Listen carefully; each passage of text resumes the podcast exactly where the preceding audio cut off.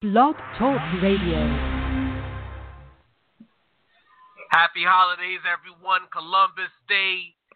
You know, for those who actually celebrate it, I'm not going to pretend like we don't know what it is, though. But this is the Car Session Sports Report, not the Car Sessions Political Report. And I am your host, Jarvie, and I'm here. I'm doing it a little bit earlier today because I'm off from work, so I don't have to worry about doing it at the usual 7 o'clock time. I felt like, you know, why wait to give y'all what I gotta get off my chest, you know? So I'm here. What's good? Uh let's get right into it, man. Tom Brady is back. Let me set the mood, pardon me. Tom Brady is back. The man himself, the myth, the legend, the greatest to ever do it. Yeah, better he's greater he's greater than Joe Montana. Come on now. Why are we even playing this game? Came back and did it felt he would do coming into this game. So the question is, what do you mean what we expected him to do? We expected Tom Brady against the Cleveland Browns. It's almost like fate would have it. You know, Marcus is saying the same thing with the football gods last week that he will come and make his triumphant return against one of the worst teams in the league. And boy, did he treat them like the worst teams that they are. 400 yards passing, three touchdown passes, highlights everywhere. Chris Hogan looking like a stud. Martellus Bennett looking like a stud. Gronk looking like Gronk. Only person who didn't really show out was Julian Edelman, but you know, such is life. You know, when, when you have a quarterback who's trying to get back into the flow of things, get back into the swing of things, Somebody was gonna suffer. He still had about what I think five catches or seven catches somewhere. The yards weren't there though, but it is what it is. When you when you factor it all into play, everyone got to see the ball. They took advantage of a shoddy Browns defense, and you know what? I gotta tell you, I am happy. I am extremely happy to see the big man, the big dog, Tom Brady come back. Because as I've been saying here for weeks, the fact that you guys in the NFL allowed the Patriots to go three and one, even though I called they would go three and one, but you know at the same time the game still had to be played, and the fact that they went out there and went three and one, you guys are in trouble. Tom Brady doesn't care. He's not. He's not four-time champion Tom Brady. He is hungry. I want to punch Roger Goodell in the face, Tom Brady. That's that's. y'all need to be concerned about this man. So now my question is about going forward. Who's going to be the team that steps up? Who's going to be the team that derails the Patriots? Because if they could go three and one and beat some legitimate teams along the way and dominate in fashion, without Brady, without Gronk, who's going to be the team to beat a fully stocked and healthy New England Patriot team? We got a taste, we got an idea the past four weeks of who could be that team. I think that team resides in Pittsburgh. I think that team resides in Denver, even with a minus quarterback, because they won a title with a minus quarterback last year. So you can't use that argument. I think those are the, those are the two teams in particular that provide the greatest test for the New England Patriots. Now, my issue with the year in and year out, high powered offenses find ways to get stifled. Yes, they find ways to get stifled by Bill Belichick. Now, y'all gonna say Bill Belichick, he schemes, he schemes, he schemes. Yo, you're absolutely right, he does scheme. But I feel as though those great offenses and the minds behind those offenses kind of get in their own way and allow Bill Belichick to Jedi mind trick them into doing something that they're not accustomed to doing to try to go away from what they normally do because they expect the Patriots to take away what they normally do. So that being said, if the Pittsburgh Steelers and that vaunted offense can continue to do what they do and don't change up what they what they do when they see the Patriots in two weeks and when they see the Patriots possibly down the line in the playoffs, if they can keep doing what they do, they have a legitimate shot here. The question now becomes, what will their defense do to stop Brady? And that's why I don't have them as the number one team. I have them as the number two team because if they if the offense is clicking, they put up 45. I'm not sure if Brady can put up the 46 to beat them. You know, I'm not sure. I can't say. But the team that I think still has the greatest opportunity to deal with the Patriots resides in Denver. Because at the end of the day, yeah, Denver they lost yesterday. We're gonna talk about the Falcons in a second, but you know what? It's a 16 game season. You know, with the exception of the anomaly that was the 07 Patriots, nobody's going undefeated. Losses are going to happen. But that Denver defense does one thing that completely neutralizes anything the New England Patriots would like to do offensively. I was saying it last night on the 300 Pounds of Sports Knowledge podcast. The homeboy William Martin had me on for a segment, and I said to him, "You can't try to zone up that Patriots offense because they're gonna find ways to carve you up. I don't think you can play man against that offense because they'll carve you up. The best way to deal with the Patriots in the offense is to get after the quarterback. And who does it better than the Denver Broncos? With the best defensive player, Von, Von excuse me, Von Miller on the end. Von Miller blitzing off the edge, coming off the edge, getting in Brady's face. DeMarcus Ware when healthy on the other side, getting in Brady's face. Them boys are in trouble. I don't. I, I have see if the Patriots learned anything from the AFC Championship game a year ago. We saw what happened a year ago. Yeah, Brady did bring him down the field. Brady did that. Yeah, absolutely. But Brady's uniform was as dirty as I remember it being outside of the first Super Bowl game against the New York Giants. That uniform was dirty. Why was that uniform dirty? Because he was under duress. He was the pedestrians in Spain when they let the Bulls out. They were coming after Brady in that AFC Championship game. And most of the players from that team are back. The secondary, Aqib Talib is still a monster. So you know he's gonna whoever he's defending, he's gonna do his part.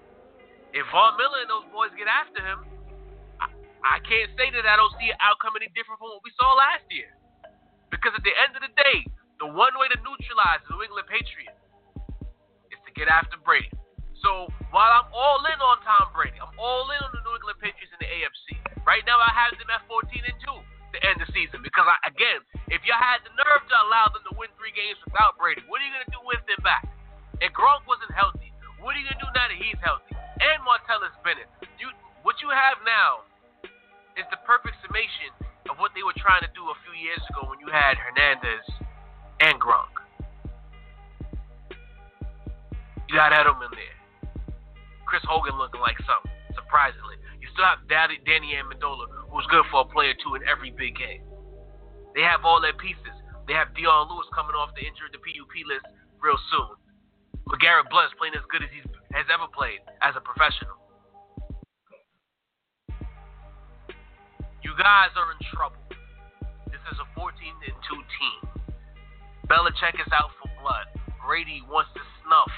He wants to snuff Roger Goodell on the podium at the Super Bowl when he's handed him the trophy and the Super Bowl MVP trophy. He wants to scrap it out with him right then and there.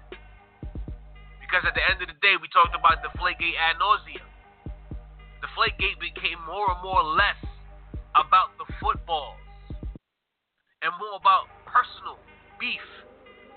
Tom Brady wanted to show that Roger Goodell was exceeding his reach, and Roger Goodell wanted to show Brady that my reach, there is no excess to my reach. I do what I want to do. Really and truly, I like to use wrestling analogies on car sessions. Those guys need to meet up at WrestleMania too. Telling me that, tell me I wouldn't be the greatest card in the main event. You got Odell versus Norman, and then the co-main event Brady versus Goodell. I'd buy that. I'd definitely buy that. Who wouldn't buy that? I don't know. Let me know. Huh?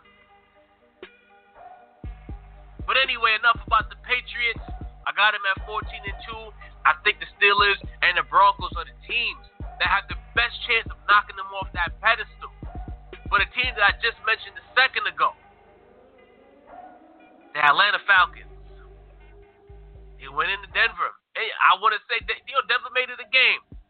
Denver made it a legitimate game, but let's call it what it is, man. They dominated. If you disagree, I don't know what to tell you, bro. They went in there, did what they needed to do. offensively. I saw from the get set, they established both running backs, Coleman and Devonta Freeman. Matt Ryan seemed, for the most part, comfortable. He didn't seem like someone who was overtly concerned about anything that was coming in his way in terms of that, that vaunted Denver pass rush. So, that being said, we got to put some respect on the Falcons' name. It's time. No, seriously, it's time. And you know what? And I'm not above it because I didn't have I didn't have much respect for them in the offseason. I thought they would be a regular, regular, average NFC team. But at four and one, impressive win last week against in, in consecutive weeks they played both Super Bowl participants. And they've won in impressive fashion in consecutive weeks, one at home and one on the road. They went into New Orleans, which is always a tough place to play, won that game too. Four and one right now. They've won in an array of ways. Matty Ice is looking like money right now. I think I did say during the preseason that if the Falcons would be anything, it would be on the shoulders of Matt Ryan because it is a quarterback's league. It's a quarterback's league. It, it, I'm stating the obvious, but I have to state the obvious because a lot of people want to talk about defense, they want to talk about this, they want to talk about that. If defense doing what defenses do more often than not, all right, that's great. That's very great. But when it's all said and done, 89 to 92 percent of the time in the current NFL, it's all about what the offense is doing to win this championship and the defense bending but not breaking. Right? You have the Seahawks, you have the Broncos. But outside of the Seahawks and the Broncos of recent memory, look at the offenses that won those championships. Right? I'm just saying. I ain't, I ain't trying to argue with you. I'm just telling you what's happening out here. But the Falcons, bruh, I'm starting to I'm starting to be legitimately concerned about the NFC when it comes to the Falcons. You have the Vikings out there too. What is it, 1998? Falcons and Vikings all of a sudden on a collision course for the NFC Championship game. About to be the dirty bird in overtime or what? But my whole thing about the Falcons is this: they don't play, not, they don't play elite defense. I'm not gonna fool myself into thinking that these guys are world beaters on the defensive side of the football. But these guys play strong defense. Another thing to take note of: they've played three road games within the first five games of this season. They've won all three of them. So you know what that tells me? That tells that tells me that their game travels their game travels wherever they need it to travel. That is a big component of success in sports. Forget just the NFL, in sports. All the championship teams don't adjust their game when they're on the road. Their game, they play their game regardless of what the floor says or what the field says. They're going to play what they do. You understand what I'm saying? That's very impressive for me. Very impressive. You look at how like you you start you know projecting. How are you going to defend the Falcons? You have two legitimate stud running backs. Studs. Tevin Coleman's a stud, guys. If, if you're not willing to give him that status, I'm gonna give it to him. Tevin Coleman is a, is definitely a stud. Devonta Freeman was a stud a year ago. We saw what he was capable of. Julio Jones is a is a, is a he's beyond stud. He's Super Saiyan level four stud. Like he's past all of that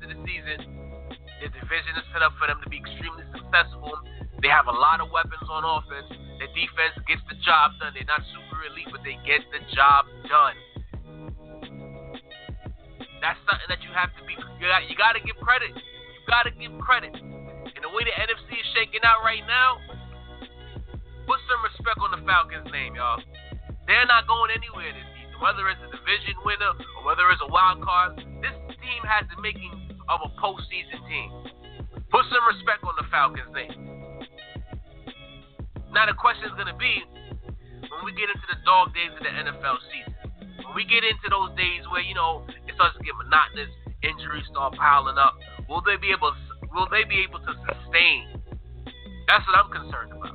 Can they sustain this run that they're on? I'm not necessarily sure. Just because they are the Falcons and their history says that they're due to fall off for a second. I'm just saying, y'all. I don't, I don't want to sound like a hater, but I'm just saying I like them. I believe that this team has postseason written all over them. And I want to see them continue to do so. I want to see them continue to push forward. I like a good surprise. I didn't have them doing much. They're doing more than I expected.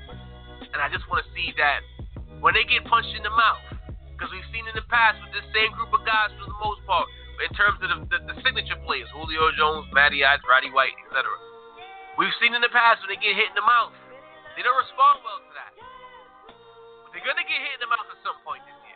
And if they survive that punch in the face, this team is legit. They're, you still got the Seahawks out there who, who are looking like the Seahawks of old. The Vikings, oof, that defense. The Vikings look like the NFC version of the Broncos from a year ago with a better quarterback. But the Falcons, man, I think we might be on to something with this team. I think I think we might legitimately be on to something with this team. Dallas Cowboys, bro. I want to have a real conversation with y'all real quick. Real, real talk. Real talk time on car sessions. So I'm seeing things here about Tony Romo. He's gonna get his job back once he's healthy. That's the word here. That's the word around town. To get his job back when he's healthy.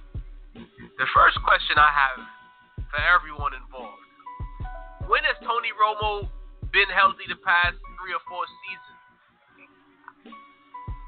I, I feel like when they say when healthy, they need to say something different when it comes to Tony Romo. They should say when he's good enough to go. I still feel like up until back issue of the preseason, I was one of, the, one of the people in the forefront saying that I felt like the injury concerns with Romo were overstated. I felt he was more a victim of bad luck as opposed to injury prone. But I had to eat that because once again, it was almost like two days after I said it. I think TJ, I'm gonna ask him later, but two days after I said it, broke his back, broke a vertebrae in his back. So it was like, here I go spouting off at the mouth, saying that it's overstated and he had bad luck, and then he goes and gets hurt again. He, even if it is bad luck, you, if your body is brittle, your body is brittle, right? So when the talk of when healthy, Tony Romo's never going to be healthy. He's going to be good enough to go. I wanted to get that out of the way to start. But my real issue, the real conversation I want to have with y'all right now is this whole talk about Dak Prescott going back to the backup job once Romo is good enough to go. My issue is why would Romo even get that job back? You have a rookie quarterback who's developing chemistry with this team. Rookie running back who is establishing himself in this league. You got a good thing going. Why mess with that? Why seriously? Why would you mess with that? I have the answer as to why you would mess with that, people, Cowboys fans in particular. The answer is Jerry Jones. The reason why the Cowboys have been stuck in the doldrums, they've been stuck in purgatory for so long, is because of Jerry Jones. You know what I mean? I know you don't want to hear that. I don't. I, am not trying to come off as a cowboy basher because it seems like that's the hip thing to do these days is bash the Cowboys. But really and truly, He's the issue. think about this. Anytime a player is hurt for the Cowboys and they do an injury report about them, you'll read one thing saying this player is out for X amount of time.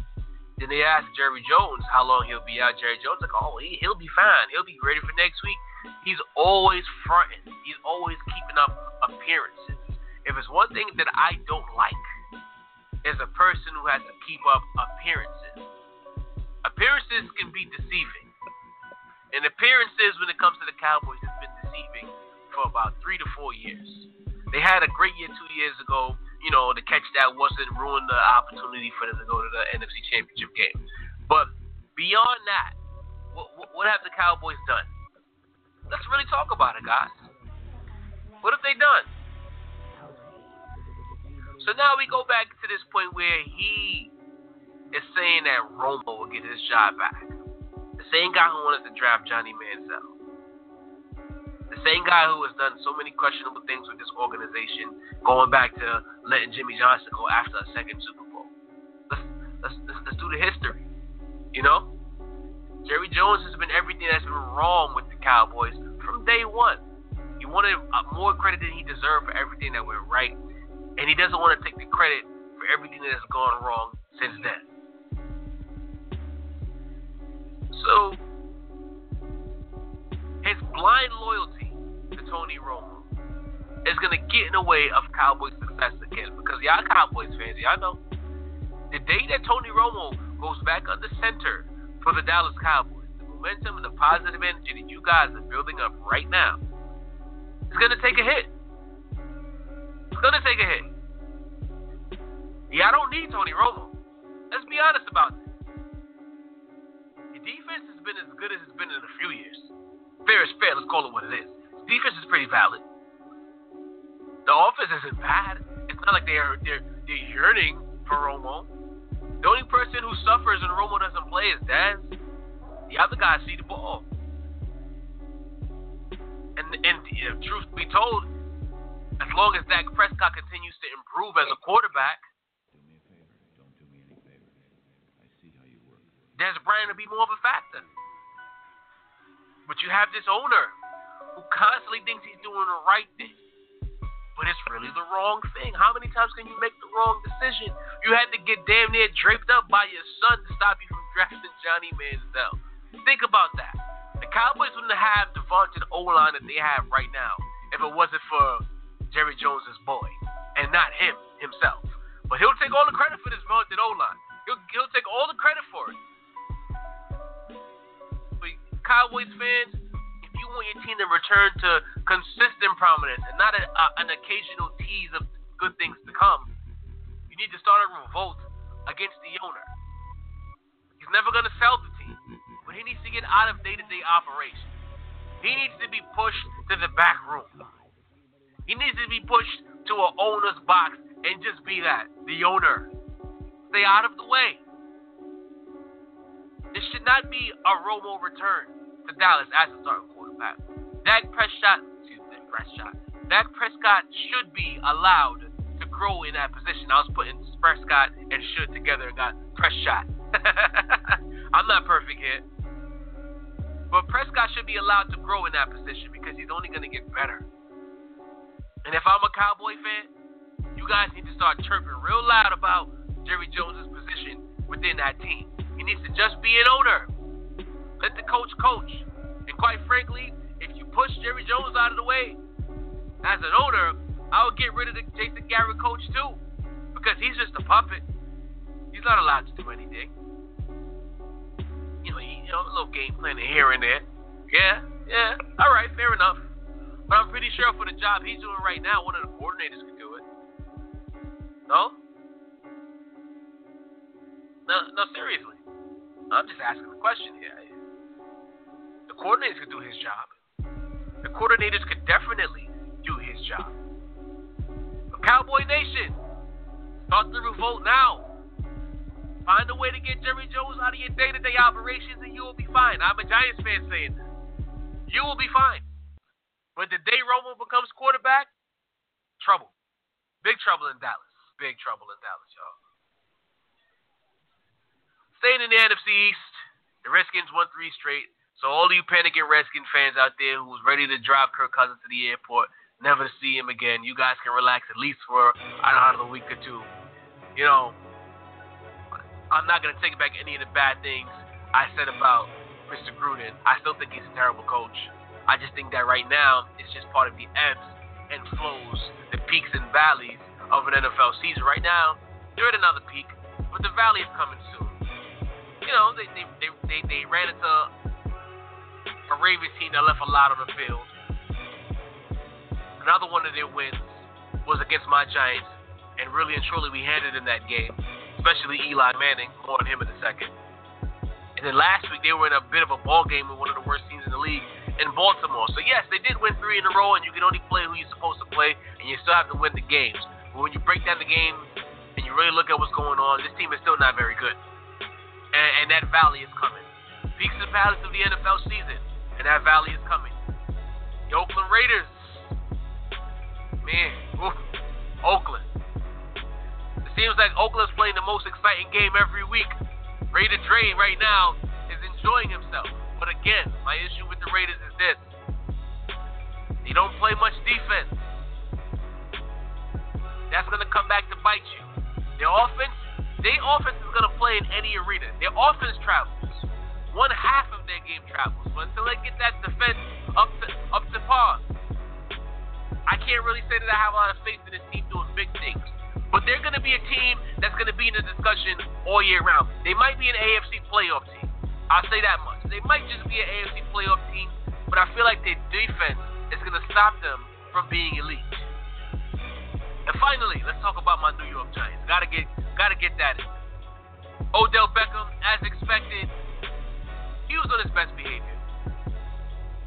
If anybody expected Odell Beckham to wild out continuously, guys drank too much of the Kool-Aid. You, you believe too much in what those outlet networks are telling you. And you thought that he was legitimately a bad guy. He's just emotional. He went out there, played his game, he did what he was supposed to do. Now, what we need to worry about is the Giants' right tackle or left tackle. Ereck Flowers out here assaulting reporters. Let me, all right, let me not put that on him. Shoving a reporter after the game you got you got to understand something here. You play professional sports. Beat writers have a job. You suck, a beat writer is gonna say that you suck. If you do well, a beat writer is gonna say that you do well. You can't go out here pushing a reporter because he says that you suck, and and rightfully so. You do suck, Mr. Flowers. I can't really say I can't really say that I fault the reporter for saying anything that they said about you. I can't fault Chris Collinsworth for saying what he said about you, meaning that you're the king of holding. You are the king of holding. Right now, I don't know what happened in the offseason, but you've taken a giant leap backwards. I had a lot of respect for you a year ago. You had a bad ankle.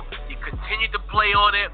And you, and you had some decent moments. You showed flashes of being something really good. But I don't know if you if you read your press clippings too much.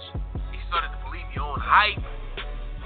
You didn't put the work in, or you weren't able to because the ankle injury was more than what you let it on to believe. Let us on to believe, excuse me. But you can't go out here pushing reporters because they say that you're trash. What you need to do, Mr. Flowers, is get your game up, bro. You got drafted in the first round to shine, bro. Not to push you need to you need to push defensive ends the way you push that reporter. you know what I mean? You'd be better off for it. You will be better off for it. If you push that reporter, if you push the end the way you push that reporter. But you know what? I'm gonna lay off you because I know that the, the media cycle is coming. Last week Odell Beckham, this week is gonna be Ereck Flowers getting a wash and rinse treatment by the media types all across America. Eli Manning might damn near be finished though. I'm gonna say that much. He might damn near be finished. I, I don't I, I, I don't I want to say that his performance so far has been a product of a disjointed offense and, and team. The team is trying to find their way under the new head coach. but you're missing throws all over the place. Last week you played like you were scared to get hit against the Vikings, throwing the ball into the ground every time they breathe too hard on you. You're throwing puzzling interceptions the week before when the linebacker was damn near in front of your face. Eli Manning is starting to look like one of those old quarterbacks who's getting jittery and, and he's not in his zone, he's not in his pocket, and you can tell by the way he's throwing the ball right now that he's not comfortable. I don't know if it's the years of getting hit, catching up to him, the years of watching what happened to his brother Peyton with the neck issues after years of Peyton getting hit, and he's more concerned about his physical being as opposed to being a top notch quarterback. But I'll say this if that's what you're afraid of, Eli, if you're afraid that you know your, your offensive line is shaky and you don't want to get killed out here, invest in the Peyton Manning take a sack plan. Yes, I'm bringing that back. You watched your brother play his whole career. Your brother made it made it his own. It was so funny, but he he, he made a career especially the late portion of his career, not a whole career, but he made the late portion of his career out of taking sacks. If that rush is coming at Peyton too fast, and I've spoken about this in the past, he would just fall down. He would damn near just turn, like it would be like a human loaf. He would just tip over and go on the ground and take a sack. He wouldn't have to get hit. He wouldn't have to get mollywopped. He would just fall down. and touch him down. It's over. So if you if you're worried about that, and I told Tony Romo to do the same thing, invest in the Peyton Manning how to take a sack plan. Just fall down. Fall down, Eli. Because right now, one of my homeboys was saying last night, he looks gunshot. That's something Peyton, excuse me, Eli Manning has never been. Eli's never been gunshot. So for someone to say he looks gunshot, he's out here looking all jittery, and he does. He does. When you when you're missing throws high all the time, you, you, you're not stepping it. You're not driving the throws like you normally do. You're missing high. You're running for your life. You're looking scared. You're throwing that guy's feet as opposed to hitting him in stride. It's either you're starting to fall off or you're scared. And you know what? The more I think about it, the more I talk to you guys, I think that he's jittery. He's very jittery. Coach McAdoo needs to do something, and, and, and that's the thing that I spoke about. I spoke about it on New York City. I spoke about it on New York City this past Thursday. How do you hire your offensive coordinator as your head coach? You hire an offensive minded coach as your head coach, and your office takes a step back. Is that like that's like a Jedi mind trick in itself? Like did Belichick get to him before the season started and, and Jedi mind trick him? Because how do you hire an offensive coach and the offense gets bad all of a sudden? You, you, you got better players. You got an additional receiver. You got back V Cruz as well as the additional receiver that you drafted. Your running backs aren't half bad. The O line isn't as bad. They, oh, they're not Dallas's O line. the, the Giants O line is about middle the. They're, a little below middle. They're a little below middle. They're not they're not square in the middle, but they're below average. Slightly, slightly, ever so slightly below average. I'll say that. Right? But if your offensive coach's ways and means of you going about that. Like a microcosm of what the Giants' problems are right now is, for instance, last night they had a penalty. After they had a successful play, they got called for a hold. They ran a draw play on first and like 17 because it was half a distance to the goal. When they should have ran a screen play. They ran a screen on second down, but that should have been your first down play.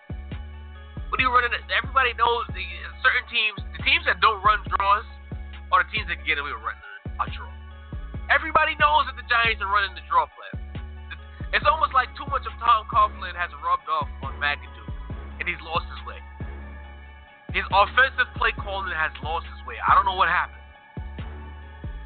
I saw a gadget play. They, they tried to run a, a reverse pass with Odell Beckham. And Odell doesn't throw the ball out of bounds. He just runs out of bounds. But he's not a quarterback, so he doesn't have that instinct. But it's like, why are we running gadget plays? The Giants need to be running three to four screens a game. If I'm not mistaken, a lot of people will compare McAdoo to an Andy Reid. Andy Reid will screen you to death. And I feel like the Giants, with, with our pass protection, our general offensive line issues, we don't run enough screens. We don't run enough things to knock the timing off of the teams on the defensive side of the ball who are pinning their ears back and getting after us. You know what I mean? McAdoo needs to find more. I'd run three to four screens a game, whether it's two, I you know four, four, call it four. I'd run two screens to the running backs per game. I, I saw that we we been implementing that, but we're not running them at the right time. And a couple of bubble screens to either Odell or Sterling Shepard. Make it happen, especially Odell. Let o, put the ball in Odell's hands and let him do something after the catch. We know he's special after the catch. And I feel like this way the defenses wouldn't be so eager to rush the passer because you'll be knocking the timing off with these screen passes. I shouldn't be prognosticating a job all the way in Brooklyn, telling an offensive, a former offensive coordinator who's now a head coach that you need to, you know, mix and match things a little bit. But I'll say this much, and I'll be a, a positive Giant fan before I go on to the next topic. We saw them start to move Odell Beckham around more. I've been calling for that for the past two weeks. So they're starting to see the errors of their ways. So I expect as the season goes along. Yeah, Giants fans need to remember this. McAdoo is still a rookie coach. He's still a work in progress. He's gonna get better. He's gonna get better. And the fact that you saw Odell move around, fact that you saw the Giants team fight as bad as it looked, they fought and they had a chance and they could have got one more stop to get the ball back with an opportunity to tie the game. So you see that they're going in the right direction. People who thought the Giants were just going to come in with the money they spent on defense and just dominate, that's not the Giants' way. but they are progressing in the right direction. Once the coach can see that certain things are wrong and you adjust it, you can visually see them making adjustments, that leads me to believe that we're going to see those screen passes, we're going to see those misdirection plays, we're going to see things that knocks off the timing of the defenses coming after Eli to make things a little bit more easier for Eli. And I'll leave it at this. Do remember, the Giants went on this three-game losing streak mostly because they're not healthy. They lost Vereen. They have to have Rashad Jennings. Eli Apples was in for a couple of plays yesterday. DRC's playing with one leg. Thompson, the rookie free safety, was pretty damn good. He hasn't played. They they lost a lot of first stringers. Five first stringers I just named right there. Larry Donnell's been out as well. Six first stringers. So let's be honest about one thing. The Giants are not losing these games because they suck. They're losing right now because they're not healthy and they have a coach who's still learning on the job. So Giants fans, don't fret. It's gonna get better. I also saw something last week that made me chuckle a bit in the NBA. I saw that David Blatt accepted his championship ring. I also saw the week prior to that that the Cavaliers offered Anderson Varejao a championship ring. You guys are just trolls. I didn't respect. I didn't respect David Blatt the entire time he was there. Y'all beat Anderson Varejao in, in a seven-game classic, and y'all offer both of them rings. So y'all guys taking this trolling thing to a whole other level. And then David Blatt accepts the ring, and let me read why he accepts it. Cleveland offered, and I graciously accepted because they presented it to me in a way that was very respectful. The Cavaliers wanted to give me a ring because the organization felt that I contributed to the championship. It's not my championship. I recognize that. But I also feel that I did something there, and I graciously accepted because I was what? I, it was a grassoir offer. Grassoir it was a graceful offer on their part. The the big thing for me is that I felt that they felt it was earned, not given. Therefore, I was happy to accept. Cool. That I'm about to add that word to my vernacular. Grassoir offer. Oof, I'm about to look that up. I guess it must mean gracious. That's. It just rolls off your tongue too. Grassoir. Yo. But listen, Y'all gotta chill. And he said, "Oh yeah, they felt I did some." Boy, stop, stop. They they they basically kicked you out of the, the office. They probably didn't even let you. They probably didn't even let you. They probably didn't even let you finish off the championship, bruh. They probably didn't even let you clean your office. They probably didn't even let you get your itinerary for your flight. They, they, they had it waiting for you at the airport. but you accept the championship ring? You offer Anderson Varejao a ring after you beat him in heartbreaking fashion? After you traded him, no less? Are you kidding me or what?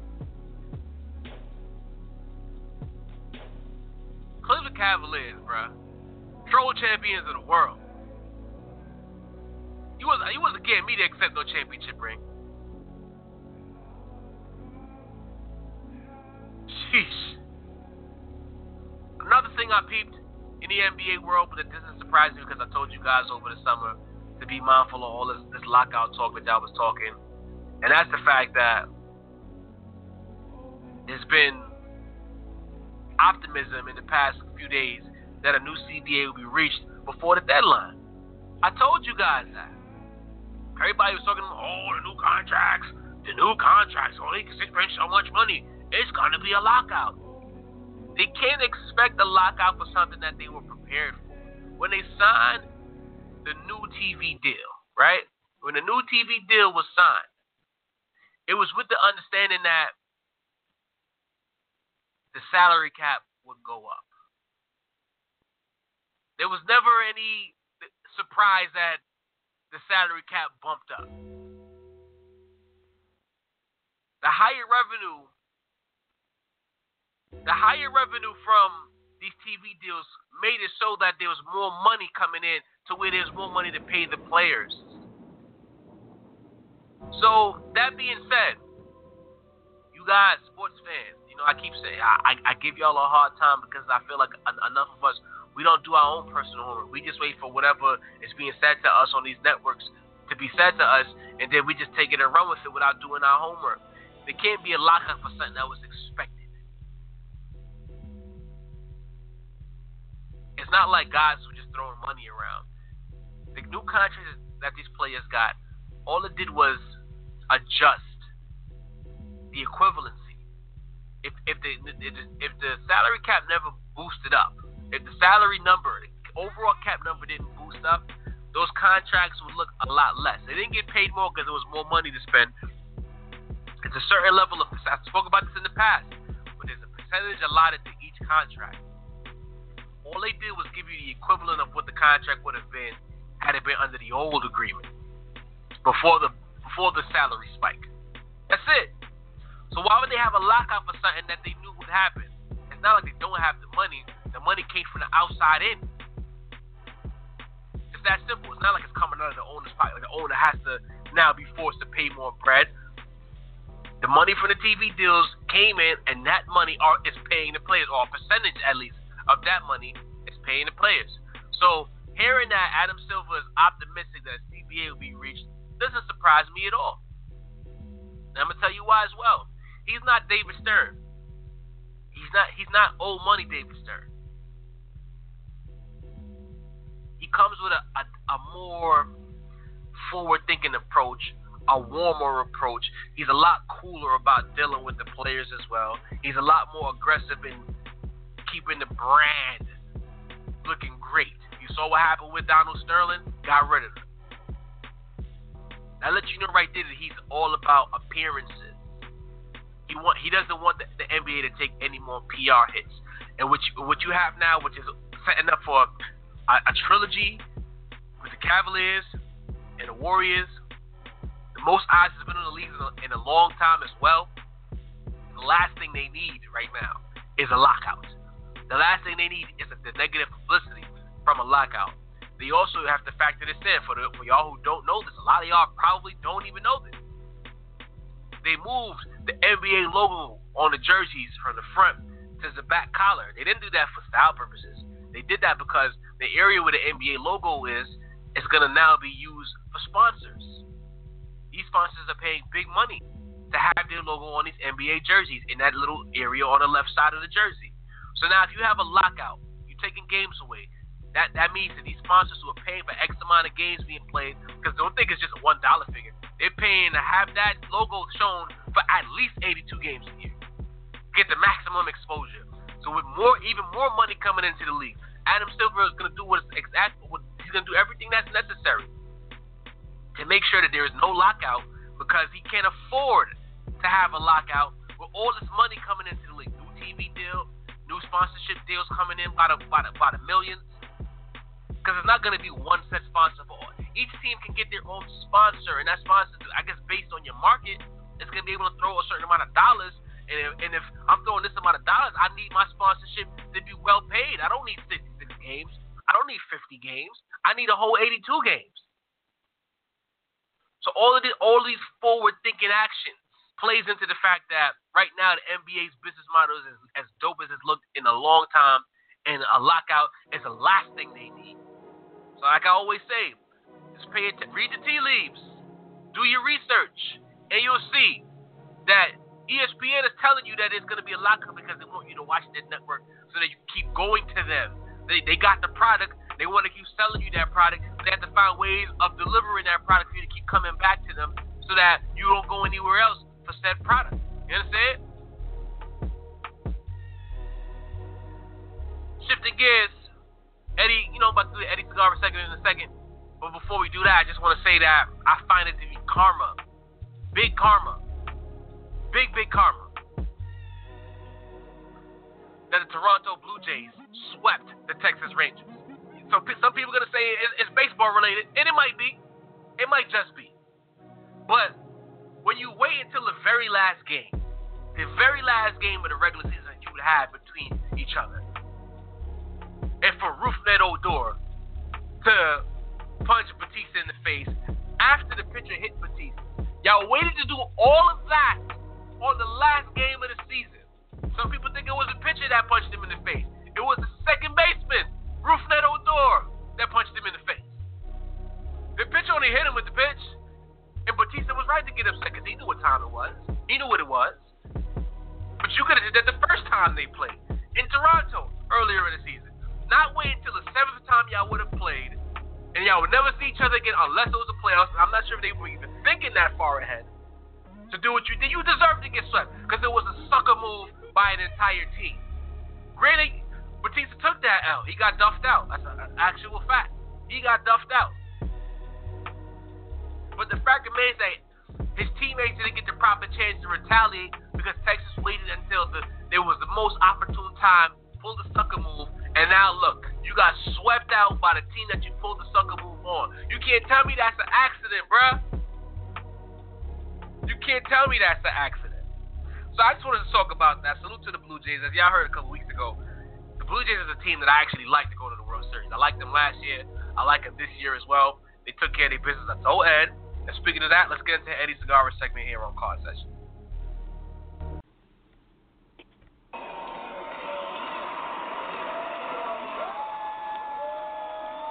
It's the Eddie Segarra segment here on the Car Session Sports Report. You see, I promised the sound. We got the Mets chant in the background. Sadly, this might be the last time you hear this chant for a little while. Eddie, welcome back to Car Sessions. Thanks for having me on. You already know Tough couple of days, to say the least. Yeah, it has been real tough, real tough, man. You know, you never want to see your team go out the way the Mets went out this past week. Uh, let's just get right into it, man. How do you feel? I, I, I am gonna get my opinions across real soon, but I, I I felt like you waited about five days to do this, so I'm gonna give you the forum. Go ahead, man. All right. Uh, well, you know, obviously, all things considered, you know, them despite all the injuries for them, you had a home playoff game. You know, with an opportunity to win and advance to the division series against the Cubs, I, I could I would have signed up for that back in April. Uh, obviously, tough pill to swallow. You know, uh, you know the legend of Madison Bumgarner continues. Yep. You know, uh, the last time he was in a wild card game was two years ago against Pittsburgh. Yep. Uh, they won eight to nothing, four hit shutout. And what does he do this time around? Uh, four hit shutout. Giants win three nothing. So it's obviously a tough pill to swallow. Uh, you know, obviously a couple of days to reflect. I mean, you just have to be extremely proud of the guys. They battled. Uh, they just fell a little short, you know. You know, Eddie, I feel like you're being very politically correct right now. You, you're tippy toeing around the issue here. We lost the game not more because of what Madison Bumgarner does. We expected that. What we didn't expect was Jeurys Benitez to show his head in the playoffs once again. so seriously, bro, don't give me this whole rhetoric you just gave me. Let's be let's be Met fan Eddie, not prognosticator Eddie. How do you feel about that loss, man? I mean, okay, so you don't want me to be politically correct, though. You know, it's easy to point your fingers at, you know, it's easy to point the finger at Jeurys Familia. You know, the zero-zero game going into the ninth inning, you have the bottom part of the Giants lineup coming up. First batter he faces gets a leadoff double. Um, he eventually, the next batter, I believe, was Angel Pagan, was trying to sacrifice him over to third base, wasn't able to do so, gets a strikeout then he walks the seventh place hitter. And then the most frustrating part about this sequence with Jeurys Familia, he'd only given up one home run all season long. Right. For a right-handed batter. It was against Wil Myers against the San Diego Padres. He gives up a 3-1 shot to the eighth place hitter, a guy that was not supposed to be in the lineup. The only reason why he was in the lineup was because their starting third baseman, Eduardo Nunez, had a hamstring injury that's what hurt the most. Right. You know, it's easy to point your fingers at Familia, but let's, let's also point our fingers at that Met offense. So, first three innings against Madison Bumgarner, he threw a total of 21 pitches. Ridiculous. You know? Ridiculous. You know, innings four through six, they made him work a little bit more, but it probably probably a different story if the hitters with his laid off, you know, with his laid off the pitches attacked early in the count. So 21 pitches in the first three innings, though, he's probably out of the game in like the seventh inning. Yeah. If, if they could have worked the count early in the game. So yes, in hindsight, but you know, Deloya threw the game, picked the loss. True, true. Three-one homer. Let's also point our fingers at Jose Reyes. He went 0 for 4 as the catalyst. All right. You know, Yoenis Cespedes. You know, Eddie. uh, you know, obviously our best player. You know, second straight post. Eddie, Eddie, Eddie, hold on. I got, I got to stop you there. I got to stop you there. Um, before we continue, I need you to slightly relocate because you're starting to break up, and the people need to hear what you're saying. You know what I mean? So you got to take a step to the left or the right, but just get into a better service spot. Um, but while while while you do that, I have to say that I agree with your stance about the first three innings in terms of the Mets' offensive approach. I'm not too broken up about that because I understood what they were attempting to do. They wanted to to jump on Bumgarner. A lot of times when you go up against good starting pitching, or great in this case, you want you want to get him early because late in the game you're not going to get anything to hit. So I guess they, from my perspective, look at they were trying to jump on any mistakes that might be made. Did they do so successfully? Obviously not. But that was the approach. We're gonna try to catch him with a. If he comes in leading off with a fastball, we're gonna jump on it. If he has anything in the zone, we're gonna jump on it. And I believe that that's what they were attempting to do in that regard. Did it come back to bite them? Absolutely. But going back to Jeurys Familia, excuse me, Jeurys Benitez, he, the issue that I have here is a tactical one, Eddie. I'm gonna I'm gonna let you speak on that in a second, but I feel as though he shouldn't even have been in the game. Granted, they had the whole talk about what happened with the Orioles game the night before, where the closer didn't get used, blah blah blah blah blah. But if we've seen anything consistently from a Jeurys Familia, aka Jeurys Benitez, or Armando Familia, whatever Met fans want to call him, we are setting the template right here. I think the issue with him is that he has not been successful in a save situation in a non-save situation at all this year. All of his non-save appearances have, have been struggle fest. A lot of his big run outputs that came against him came in non-save scenarios. So if I'm Terry Collins, I'm kind of wondering why was he even in the game. He has shown consistently, even back to last season, that he's not good in non-save scenarios. So why put him in the game? So that's my question to you. Why even have Jeurys in the game at that point, Ed? You know what? I, I have to respectfully disagree with you, Ray. I I get it. You know, he has been terrible in non-save situations, though. But it's not like the Mets had a four-run lead to protect. It was still zero-zero. You know, the you know baseball logic says in a zero-zero game or in a tie game, if you're the home team, you bring in your closer. So I think in that respect, though, I think Terry Collins did the absolute right thing. You know. Um, you, you could have, you know, you could have brought back Addison Reed for a second inning, but you had a stressful eighth inning, though. You know, he had the bases loaded, he had to strike out Hunter Pence. You know, it would have been asking for a lot to have him, you know, Addison Reed pick the second inning of work. Eddie, Oh. Eddie, I disagree because just like you said, they had the bottom of the order coming up. Why not say Benitez for the tenth inning when you have the top of the order, when you have a more better array of pa- patient hitters? They're not a lot of power guys in San Fran, but the guys that they have at the top of their order are very selective, very patient hitting players. I lost my train of thought for a second there.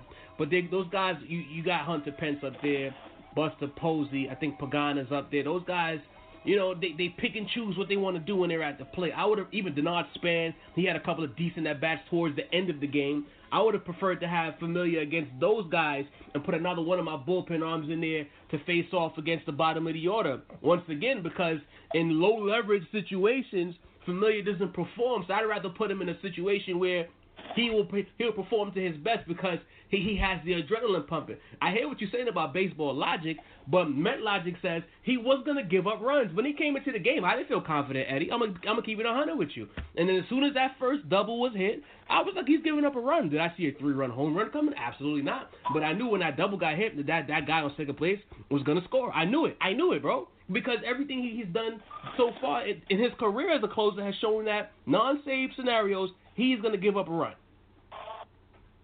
You want to know the real reason why the New York uh, the New York Mets lost on Wednesday night? It was because of Curtis Granderson. Curtis Wow. Granderson made a spectacular catch in the top of the sixth inning. What is it with New York Mets outfielders making spectacular catches in the playoffs and don't go on to lose? It happened back in 06 with Endy Chavez. It happened in 2016 with Curtis Granderson. Curtis Granderson's the reason why they lost this game. I'm joking. I kid. I kid. But just going back on what I was talking about earlier in the show, you know, 21 pitches in the first three innings. You know, if you could have had him double that, he's out of the game in the seventh inning. It's it's, com- it's a completely different ball game for the New York Mets. Um, a couple of days to reflect on everything. You know, they had a great year. I mean, they really did with all the injuries. I mean, yeah, it's easy for us to say, hey, look at the level of competition that they had. They still had to go out and win those games. You know, they still had to go out and win those ball games. True. And let's not forget about Noah Syndergaard. He's he's big time. He's and you know, is you know, Terry Collins whenever I miss this. If, if Jacob Degrom is healthy, Jacob Degrom is starting that wild card game against the San Francisco Giants, not Noah Syndergaard. I mean, it it, it, No, didn't, it didn't matter, you know, if who started when you looked at when you look at what Flora did. It, I, I think that it wouldn't have mattered if if Degrom played, whether Harvey pitched, whether Wheeler pitched. We still had to go score against Bumgarner, and we weren't going to do that. I'll be right. Did we lose Eddie? You might have lost Eddie right there. But um, to his point, conventional wisdom says that the Mets had a great year. All things being considered, with the injuries, with the expectations, the wheels could have fallen off. Terry Collins did a decent job keeping those guys locked in, keeping those guys' heads in the game to the point where they did what was absolutely necessary to get into the playoffs. Next season, if these if these pitchers stay healthy, you find a way to bring Yoenis back. The Mets will be right back in the discussion again next season. There's no reason to believe that they will not be in the discussion. So, I'm not too mad. Like I said, house money. If we would have won the game and got further into the playoffs, it would have been house money. We were playing minus a lot of players. Congrats to the Mets. I'm disappointed. Don't get me wrong. I'm highly disappointed that we didn't get the job done. But when it's all said and done, when it's all said and done, we had to do what we had to do, and we tried our best. We got Eddie back on the line. Ed, man, what, what's going on, bro? It's the Wilpons. I blame the Wilpons for what just happened. Um, like you know, like we were discussing before, uh, before before the interruption, though. You know, Mets fans, the New York Mets had a great year. They Yeah. did. I mean, did we really think they were going to win a world championship with the injuries? Probably not. Probably, probably not. Would it have been nice if they would have gone on to the division series against the Cubs? For sure. Yes, it would have been nice because you know what, the, the Mets could compete against the Cubs. Um, would it? They, would they have beaten the Cubs? You know. You really can't say. You know, you know, you really can't say in this in this in this scenario because baseball's a fickle game. You know. That's true. Right, but you know what? The, the Mets, the Mets have built a winning culture Yes. the last two seasons, and that's what's important. Though they need to continue adding to what they've created the last couple of years. Right. And when for this, he's most likely, I would say he's 100%, you know, he's going to opt out of his contract. Yeah. Why wouldn't he? So he's probably a top two free agent this offseason. If, if you're the New York Mets front office, you need to resign him. You know, the Mets, the Mets offense struggles even with the Yoenis Cespedes. Imagine how dreadful that offense would be without him. They have to resign him. There's a lot of decisions they have to make. True indeed. You count on David Wright to contribute next season. Yeah, you well, know, Ed, I'd like to do Um, I'd like to do this, Ed, because we're, we're running we're running long on time here. Next Monday, I'd like to have you back on so we could get into the Mets offseason, what we'd like to see, who we'd like to see move on, and we could do this one more time for the Mets. Just map out the Mets off season and what needs to be done to get them back to this point a year from now. Can we do that? We could absolutely do that. All right, Ed. Until next time, as always, win or lose, is let's go Mets, bro. Let's go Mets. Thanks for having me on, Ray. Peace. There you have it, ladies and gentlemen. Another successful episode of Car Sessions. The Sports Report is in the books. Look out for me Thursday. You already know. Car Sessions, New York City. I'm a completely different animal when it's Car Sessions, New York City. The vibe is something else. For those who've been tuning in, y'all know what time it is when I do Car Sessions, New York City. Uh, also, I'm gonna keep repeating myself. Look out for that new podcast coming on this channel from the homie TJ. You haven't been hearing him on car sessions because he's right now constructing his own podcast to bring to you on the Car Session Sports Talk channel. Also, the NBA preview coming real soon, people. I'm gonna promo that hard. The NBA preview is coming real soon, and I'm gonna coincide that with the official release of my iTunes feed. So yes, look out for that. TJ's new podcast, the NBA preview, the iTunes feed. I've had it for a little bit, but I've been saving it for a special way to bring it to you guys. And that's how I'm going to do it, attach it to the NBA season. Until next time, y'all, we are out of here. Peace.